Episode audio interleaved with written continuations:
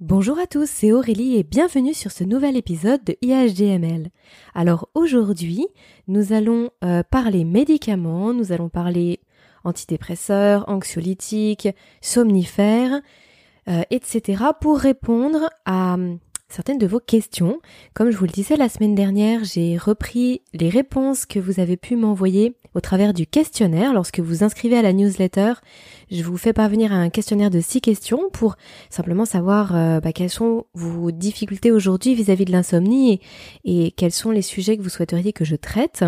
Et donc, bien sûr, les traitements en font partie, ou plus exactement, comment sortir des traitements.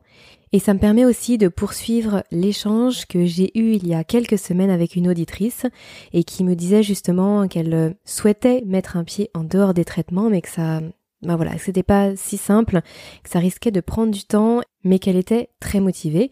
Donc ça me permet de refaire un point général là-dessus. Euh, dans un premier temps, on va déjà parler bien sûr de ces médicaments en règle générale, et puis ensuite comment finalement se sevrer, comment arrêter, et qu'est-ce qui se passe après? J'ai connu ces traitements-là, donc je vais aussi bien sûr vous partager mon expérience. J'ai pris à la fois des somnifères, j'ai pris des anxiolytiques, j'ai pris euh, des antidépresseurs pour le sommeil, donc je vais aussi pouvoir vous en dire quelques mots. Avant de commencer cet épisode, n'oubliez pas que si vous appréciez le contenu que je vous propose, euh, vous pouvez noter le podcast, vous pouvez me donner 5 petites étoiles sur Apple Podcast ou simplement le noter ou le commenter sur la plateforme sur laquelle vous m'écoutez. Ça aide vraiment le podcast à être mieux référencé et franchement ça me fait très plaisir. Ça me permet de voir que ça vous plaît et ça m'encourage à vous proposer toujours plus de contenu. Allez maintenant c'est parti.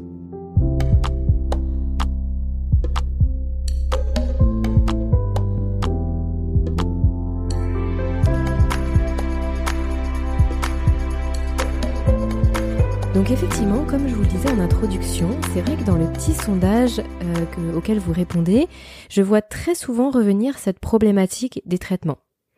Euh, alors je vais juste vous donner mon avis par rapport à ça.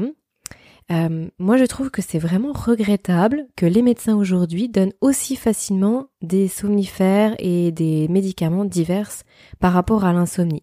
En fait, c'est la première étape à chaque fois, c'est-à-dire que vous allez vous présenter chez votre généraliste euh, avec des troubles du sommeil et directement on va vous donner des médicaments. Alors qu'en fait, selon moi et selon l'expérience que je peux en avoir et tout ce que j'ai pu apprendre sur le sujet, euh, les traitements médicamenteux devraient vraiment arriver en toute dernière solution. C'est-à-dire en gros, quand vous avez absolument tout essayé, que vous avez suivi de nombreux euh, protocoles, que vous avez mis en place de nombreuses choses, si vraiment il n'y a rien qui fonctionne et que vous êtes vraiment, euh, on va dire, arrivé au bout du bout, alors oui, peut-être qu'à un moment donné, pour soulager, les médicaments tels que les antidépresseurs ou les anxiolytiques ou les somnifères peuvent soulager. Ça soulage, mais ça ne guérit pas. Et c'est pour ça que selon moi, ça devrait pas être le premier traitement, parce qu'en fait, c'est masquer le fait qu'il y a un déséquilibre, même voire parfois plusieurs, dans notre corps, qui aujourd'hui nous empêche d'avoir un sommeil euh, facile, de dormir correctement.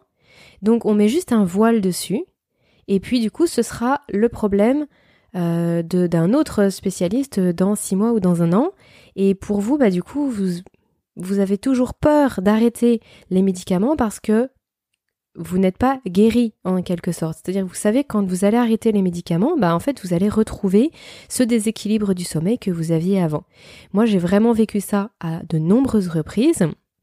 Euh, comme vous le savez peut-être si vous me suivez depuis plusieurs podcasts, j'ai été insomniaque pendant 15 ans.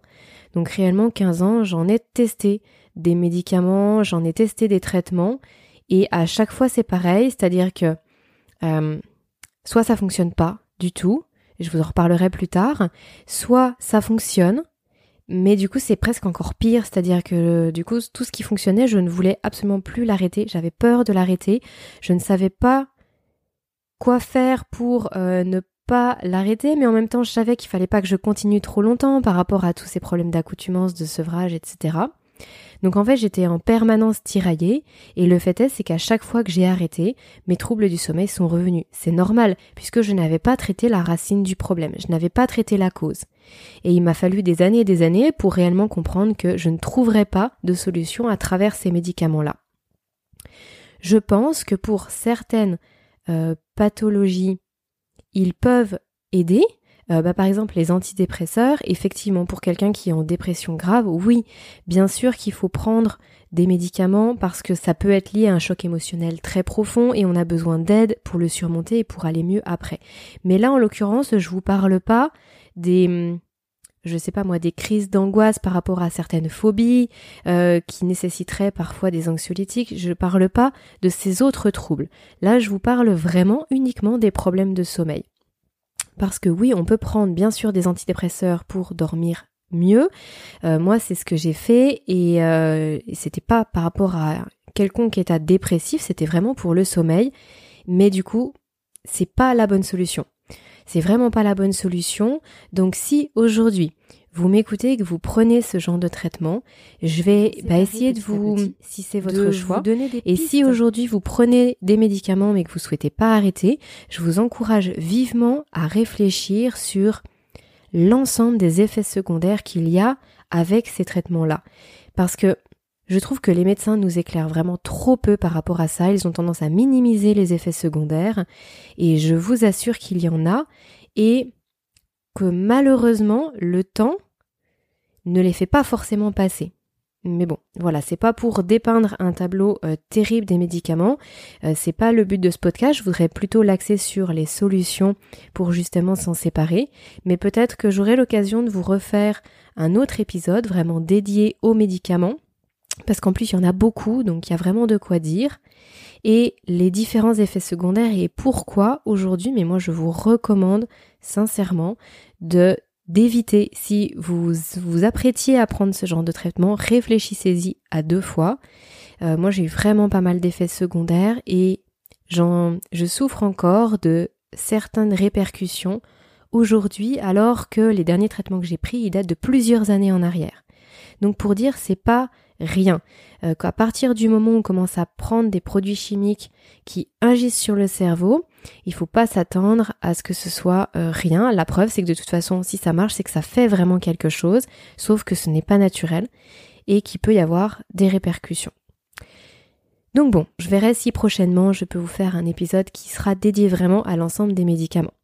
Donc là, aujourd'hui, je vais simplement dire un petit peu euh, quelles sont les grandes familles. Alors déjà, quand on parle de médicaments, euh, on parle de psychotropes.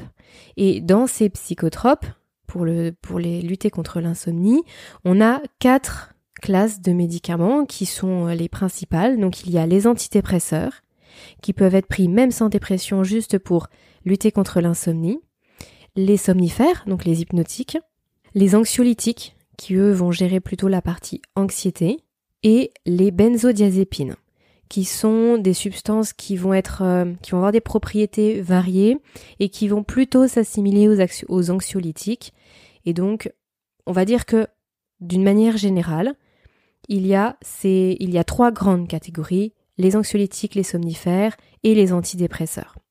Ils vont tous fonctionner d'une façon euh, plus ou moins différente, mais globalement retenez qu'ils agissent sur les neurotransmetteurs qu'on a dans le cerveau. Vous savez, dans les neurones, L'information, elle est sous forme électrique au niveau du neurone, mais entre les neurones, il y a ce qu'on appelle la synapse. C'est une zone où là, l'information, elle ne va pas être, elle ne va pas passer entre les neurones de façon électrique. Dans cette synapse, ça va être des réactions chimiques. Et donc dans l'axone des neurones, on a des neurotransmetteurs, vous pouvez aussi entendre le nom de neuromédiateurs, qui vont permettre justement, qui vont aller dans cette synapse et qui vont être envoyés à l'autre neurone, aux dendrites des autres neurones, et ce sont eux qui vont permettre à l'information de passer. Ces neurotransmetteurs, vous en avez probablement déjà entendu parler, il y en a plusieurs. Ceux qui vont nous intéresser ici, ce sont surtout euh, la dopamine, la sérotonine et le GABA. La sérotonine et le GABA, ce sont des neurotransmetteurs qui permettent de calmer l'activité nerveuse qui vont être plutôt relaxants.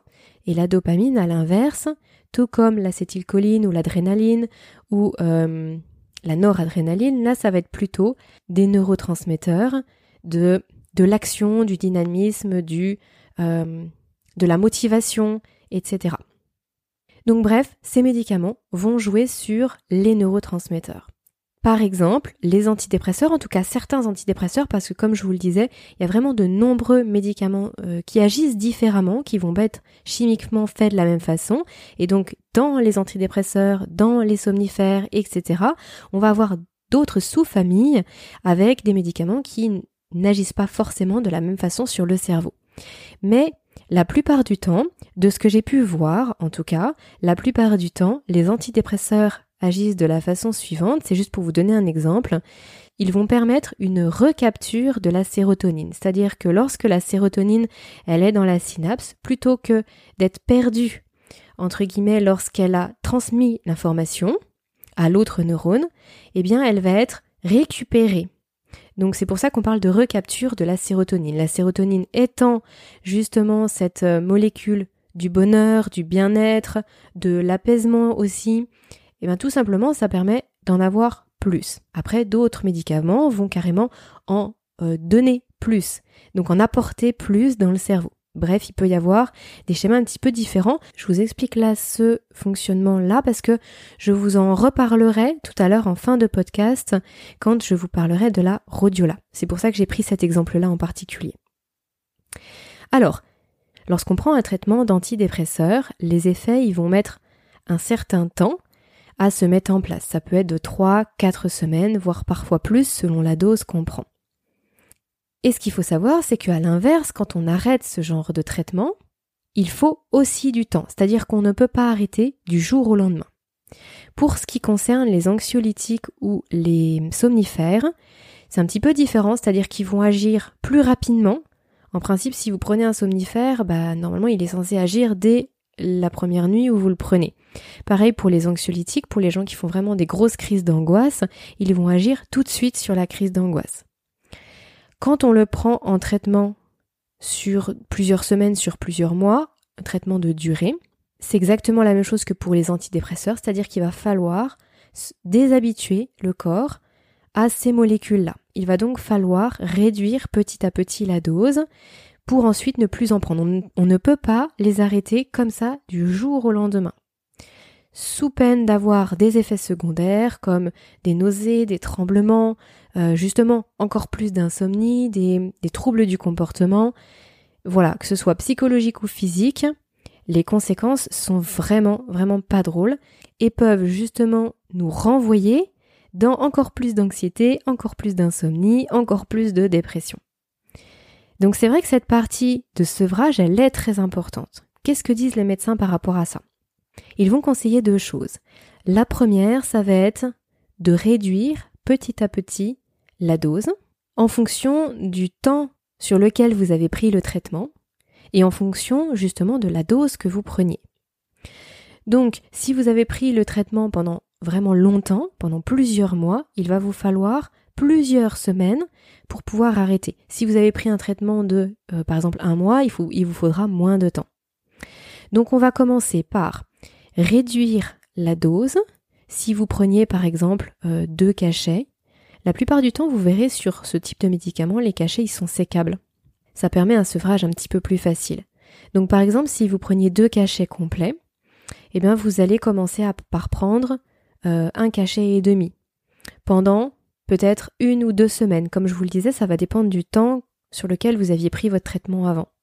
Et puis petit à petit, comme ça, vous allez réduire demi-cachet par demi-cachet. Et ensuite, quand vous serez au dernier cachet, ce qui va vous être conseillé, c'est d'en prendre un jour sur deux, d'alterner.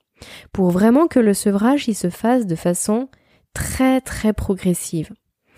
Parce que si vous faites un sevrage, alors si vous arrêtez directement, on en a déjà parlé, mais si vous faites un sevrage qui est par exemple, vous preniez deux cachets, euh, au bout d'une semaine vous en prenez plus qu'un et trois jours après vous arrêtez, c'est pas suffisant. Vous n'allez pas pouvoir euh, déshabituer votre cerveau aux molécules.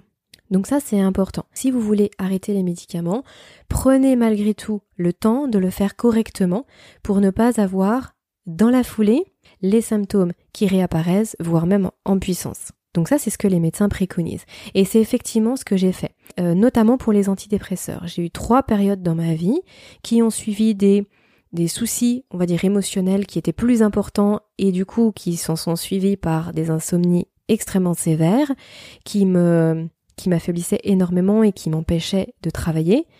Donc j'avais pris ces médicaments-là sur trois périodes bien distinctes et à chaque fois j'ai vraiment bien suivi le protocole de sevrage et par rapport à ça ça s'est plutôt bien passé. J'ai pas eu d'effets liés au sevrage et donc j'ai pu ensuite continuer à vivre on va dire normalement, plus ou moins normalement parce que c'était pas sans insomnie, mais plus ou moins normalement entre les différentes périodes. Par contre, pour ce qui était des somnifères, euh, en ce qui me concerne, ce sont vraiment des médicaments qui ne me correspondaient pas du tout, du tout, du tout. C'est-à-dire que ça empirait mes insomnies. C'était vraiment catastrophique. Je faisais des nuits blanches, complètement blanches, avec les somnifères.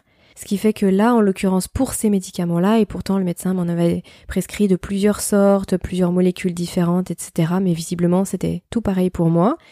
Euh, là, pour le coup, je n'ai pas suivi de période de sevrage, tout simplement parce que je ne m'étais pas vraiment accoutumée.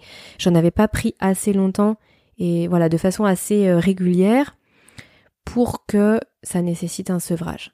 Concernant les anxiolytiques, j'en ai déjà eu pris également, euh, mais là c'était vraiment très très ponctuel, c'est-à-dire que si par exemple, donc c'était pas pendant les phases où je pouvais prendre d'autres médicaments, mais si par exemple je savais que j'avais euh, une semaine très très compliquée et qui allait forcément se traduire par des nuits d'insomnie, je prenais parfois des anxiolytiques. J'essayais que ce soit vraiment les plus petites doses possibles et du coup c'est pareil, j'étais pas dans une notion de sevrage parce que c'était uniquement sur quelques jours. Sachant que je peux pas vraiment dire que ça fonctionnait euh, du feu de Dieu. Et quand, à partir du moment où je commençais à en prendre pendant quelques jours, je sentais que ça faisait plus rien du tout et qu'il aurait fallu que j'augmente les doses. Donc c'est pareil. Euh, voilà. Bon, aujourd'hui, c'est vraiment pas quelque chose que je referais. Euh, je pense que ce genre de médicament ne doit être utilisé qu'en cas de dernier, dernier recours. Et pourtant, je vous dis ça, au bout de 15 ans, on peut se dire que j'étais en cas de dernier recours, mais non, pas du tout, et on a des ressources absolument extraordinaires. Notre corps a des ressources qu'on ne lui connaît parfois pas, et donc tout ce qu'on peut mettre en place, il faut le mettre en place parce que ces médicaments-là ne sont pas la solution. Ils peuvent pallier ponctuellement à un problème, si toutefois on les supporte, mais ce ne sont pas la solution, ils ne vous feront pas passer vos insomnies. À partir du moment où vous les prenez plus, bah ça revient. En tout cas, si vous euh, commencez votre sevrage, que vous décidez justement de vous détacher de ces médicaments, vous avez deux possibilités. Soit vous décidez de ne plus rien prendre du tout et de gérer vos troubles du sommeil d'une autre façon, en appliquant bah, par exemple des nouveaux conseils, en appliquant des, choses que j'ai pu vous proposer, que vous avez pu lire, que vous avez pu apprendre par des biais diverses, et vous dites stop à tout, tout, tout complément, tout médicament. Maintenant, la deuxième solution, c'est qu'il y ait une transition entre les médicaments et une absence complète de, euh, de substances. Et cette transition peut être effectuée grâce aux plantes notamment. Alors aujourd'hui, je voudrais vous parler d'une plante en particulier qui s'appelle la rhodiola. La rhodiola, de son nom complet la rhodiola rosea, est une plante qui pousse euh, surtout euh, en Sibérie, au Tibet, en Chine, surtout à l'Est, même si on peut la retrouver un petit peu en Amérique du Nord ou, ou en Suisse. Sachant qu'il y a une trentaine d'espèces de rhodiola. Donc attention si vous vous orientez vers cette plante-là. La plante qui est vraiment utilisée comme une plante médicinale, c'est la rhodiola rosea. Alors pourquoi je vous parle de cette plante-là? Parce que effectivement, ça peut être intéressant lors de cette transition, après avoir effectué bien correctement et d'avoir pris le temps de faire son sevrage des médicaments, euh, cette plante peut faire une transition idéale avant de ne plus rien prendre du tout. Pourquoi? Parce qu'elle va fonctionner de façon plus ou moins similaire aux antidépresseurs. Elle va agir au niveau du cerveau en aidant à une recapture de la sérotonine. Donc c'est pour ça que je vous expliquais ça tout à l'heure en début de podcast. Sachant que c'est une plante, sachant que c'est quelque chose qui est utilisé depuis des centaines, des centaines d'années, et qu'ensuite quand on arrête, il n'y a pas besoin de sevrage. C'est quelque chose qui est beaucoup plus doux, ce n'est pas un produit chimique, c'est une plante qui, lorsqu'elle est euh, correctement extraite et correctement prise, va aider à bien dormir, va aider à lutter contre les troubles du sommeil, va aider à réguler son humeur, ses émotions. Euh, bref, vous avez compris, c'est elle joue un petit peu le rôle d'anxiolytique, de somnifère et d'antidépresseur euh, du tout en un. Pas de façon aussi intense, mais de façon naturelle. Et ça, c'est vraiment quelque chose de très important. Ce n'est pas la seule, mais c'est en tout cas une plante que moi j'ai expérimentée, et donc je préfère vous parler de ce que je connais. Et en l'occurrence, c'est une plante alors qu'on appelle adaptogène. Et les plantes adaptogènes de façon générale sont extrêmement puissantes et extrêmement intéressantes, quel que soit le but pour lequel on les prend. Donc là, en l'occurrence, la rhodiola, elle va agir au niveau euh, physique. Elle est censée bah, vous, vous rebooster, euh, vous donner plus d'énergie. Au niveau moral, elle va réguler l'humeur, réguler vos émotions, réguler le stress. Et au niveau intellectuel, elle permet d'améliorer la concentration, la mémorisation principalement. Donc vraiment, elle va agir de façon générale au niveau du corps et de façon naturelle. Alors comment on la prend cette plante-là, le mieux c'est de la prendre sous forme de cure, en tout cas c'est ce qui est conseillé vraiment partout. Euh, vous pouvez la prendre pendant par exemple 3, 4 ou 5 semaines, puis arrêter 2 semaines ou 3 et ensuite la reprendre. Donc vous pouvez comme ça la prendre par exemple euh, trois 3 fois dans l'année ou alors vous pouvez la prendre une, une fois et ensuite plus. Ça dépend après la façon dont vous vous sentez et la façon dont ont évolué vos troubles du sommeil. Alors maintenant, c'est comme tous les compléments que vous pouvez prendre, il faut vraiment faire attention à très bien les choisir. Tout ce que vous pouvez acheter en complément, en plantes, euh, tout ce que vous pouvez trouver en pharmacie ou sur Internet, moi je vous conseille réellement de bien les choisir.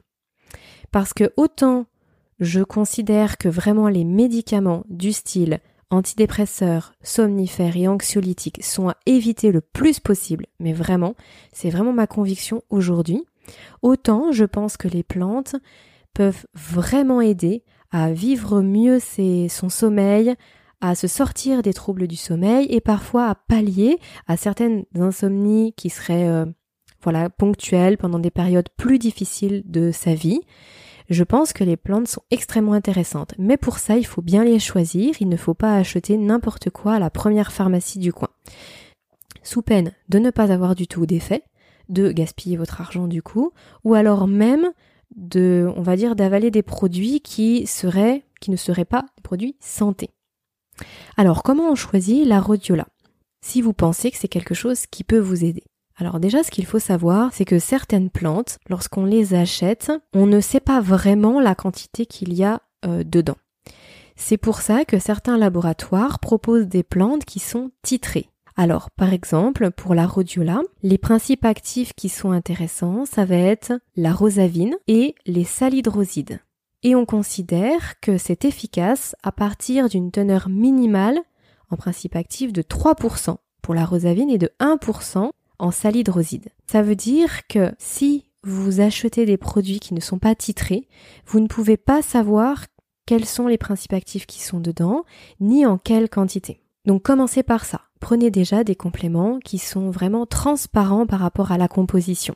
Et ensuite, pour vous assurer qu'il y ait une quantité suffisante, que ce soit assez concentré, vous pouvez vous orienter vers euh, des compléments qui sont titrés.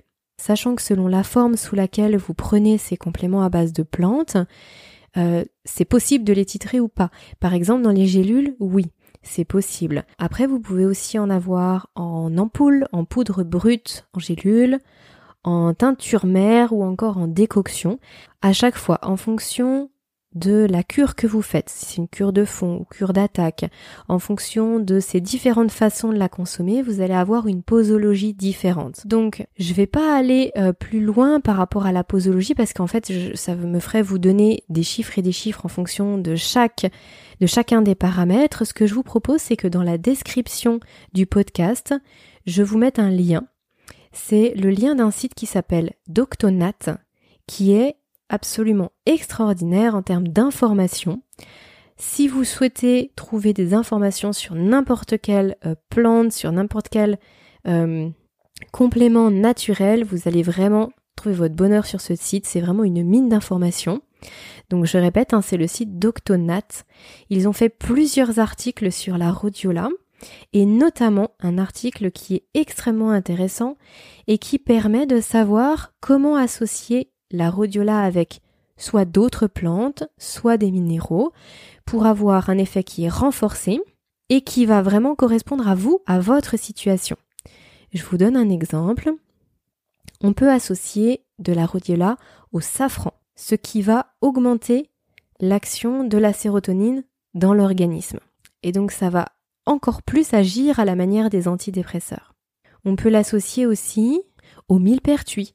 On peut l'associer à la griffonia ou encore au magnésium. Donc le magnésium qui, euh, je le rappelle, est vraiment un minéraux qui est très très important, qui est indispensable pour le bon équilibre du système nerveux et qui permet justement de lutter contre le stress, contre la fatigue euh, physique qui peut en découler sur le tonus musculaire. Donc je vais vous mettre le lien de ce site, le lien d'un article, comme ça après vous aurez la possibilité par arborescence d'aller vous balader sur les autres articles. Et si cette plante vous intéresse, je vous conseille de bien tout lire et ça vous aidera aussi à bien choisir et à bien la consommer. C'est une plante plutôt qui se prend le matin. Hum, c'est un petit peu euh, contre-intuitif, on en aurait plutôt tendance à penser qu'il faut la prendre le soir au coucher, comme certains médicaments, mais non, en l'occurrence, ça se prend bien le matin.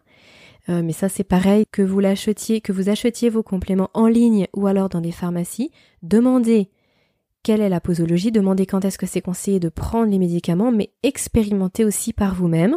Je vous donne un exemple. Moi j'ai pris sous forme de cure une autre plante qui s'appelle l'ashwagandha et elle est conseillée d'être prise le soir. Euh, pour moi, le soir, c'était une véritable catastrophe. En fait, ça me maintenait éveillée toute la nuit.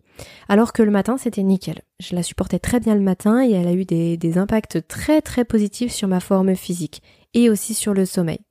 Donc voilà, toujours est-il, c'est que à partir du moment où il s'agit de plantes, personne ne peut vraiment dire comment votre organisme va réagir, il n'y a que des généralités, donc vous pouvez aussi vous-même expérimenter, n'ayez pas peur de le faire, tant pis si sur quelques nuits c'est plus difficile, mais au moins vous savez.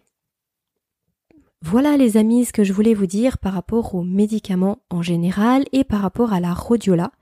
Je pense que c'est très motivant de se dire qu'on peut avoir quelque chose derrière ces médicaments. Pour l'avoir vécu, moi vraiment j'étais dans l'angoisse totale d'arrêter mon traitement. Je me disais mais Qu'est-ce que je vais devenir sans médicaments? Je pourrais plus dormir. Et pourtant, je savais qu'il fallait que j'arrête. Donc, comme je vous le disais, c'était vraiment, vraiment une situation qui était au final très stressante. Donc, tout l'inverse de ce qu'on recherche pour bien dormir. Et je connaissais pas ça à l'époque. Hein. Sinon, j'aurais testé. J'ai testé la rhodiola bien, bien après.